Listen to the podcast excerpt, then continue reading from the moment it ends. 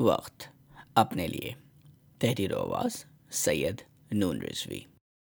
انسان کو کم کم مواقع ملتے ہیں اپنے آپ کے لیے۔ اگر وہ شادی شدہ ہو، شوہر ہو اور بچے والا ہو، تو بھائی بھول جائیں کہ آپ کو اپنا وقت ملے گا۔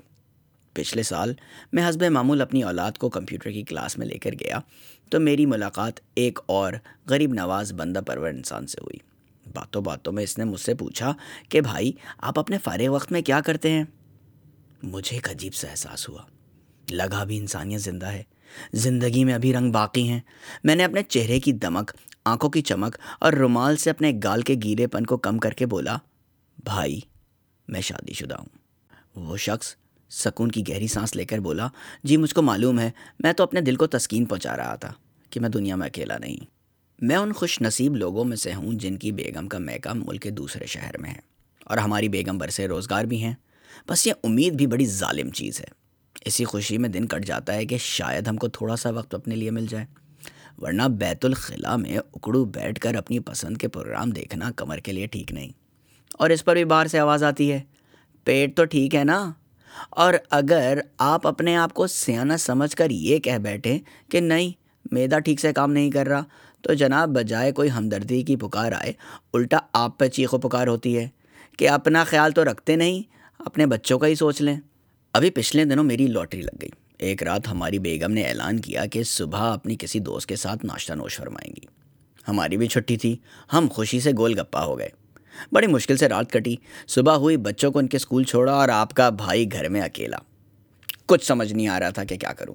رات تو کافی سوچ کے رکھا تھا کہ یہ کرنا ہے، پر اس وقت دماغ ٹھیک سے کام نہیں کر رہا تھا۔ وہ کیا کہتے ہیں؟ غریب کو کھانے میں شاہی ٹکڑے ملے، وہ کھائے بغیر خوشی سے مر گیا۔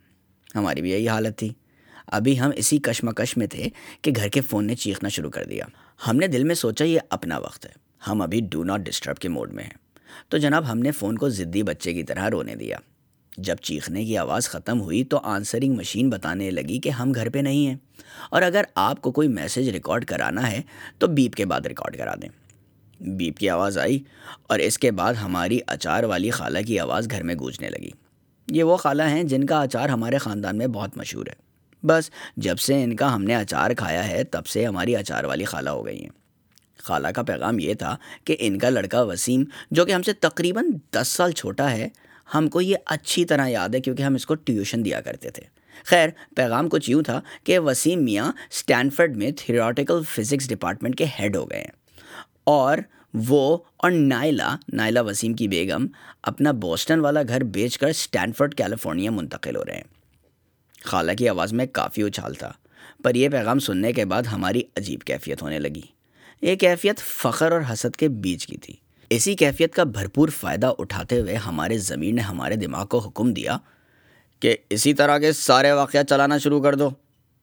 بالکل نیٹ فلکس کی تجویز کے جیسے۔ یہ مووی بالکل اسی مووی کے جیسے ہے جو آپ نے ابھی ختم کی ہے۔ بس، پھر کیا تھا؟ دماغ نے سب اگلا پچھلا کھول دیا۔ ہمارے سارے کامیاب دوستوں اور گرد و نواح کے لوگوں کے Facebook Instagram LinkedIn WhatsApp کے پوسٹ تصویروں کے ساتھ فل ایچ ڈی کوالٹی میں آنکھوں کے سامنے آنے لگے۔ الحمد للہ getting keys to my new house ماشاء اللہ starting a new position at Apple Cupertino infinite loop chilling with my family in Rome Abdullah just checked in at Miami International Airport اور تو اور جن لوگوں سے کوئی جان پہچان نہیں، ان کی قبریں میں آواز کے ساتھ چلنے لگیں۔ مارک زوکر برگ نے انیس سال کی عمر میں فیس بک لانچ کیا تھا۔ آپ انیس سال کی عمر میں کیا کر رہے تھے؟ اچار والی خالہ نے ہمارے سارے پلان پہ اچار ڈال دیا۔ ہم بجائے اپنی تفریح کا سامنا کرنے کے لیے ہم اپنے غسل خانے کے آئینے کے سامنے کھڑے تھے اور اپنا جائزہ لے رہے تھے۔ یہ اس شخص کا عکس نہیں تھا جس کا ہم نے بچپن میں تصور کیا تھا۔ دل میں ایک امنگ تھی کہ بڑے ہو کر کچھ کر کے دکھائیں گے۔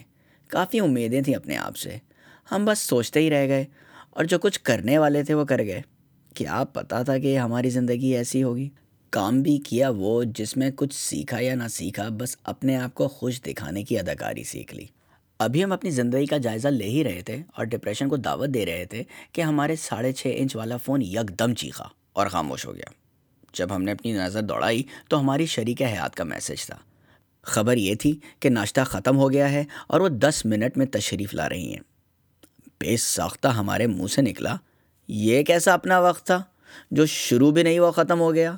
یہ تو وہی بات ہوئی، کھایا پیا کچھ نہیں، گلاس توڑا بار آنا ہم ابھی اپنی قسمت پہ رونا شروع کر ہی رہے تھے کہ ہماری نظر باورچی خانے میں پڑی، گندی پلیٹوں پہ پڑی۔ تو یکدم لگا جسے میں آگ لگ گئی ہو۔ ہم فٹافٹ کھڑے ہوئے اور سب بھول کر برتن ڈش واشر میں ڈالنے لگے۔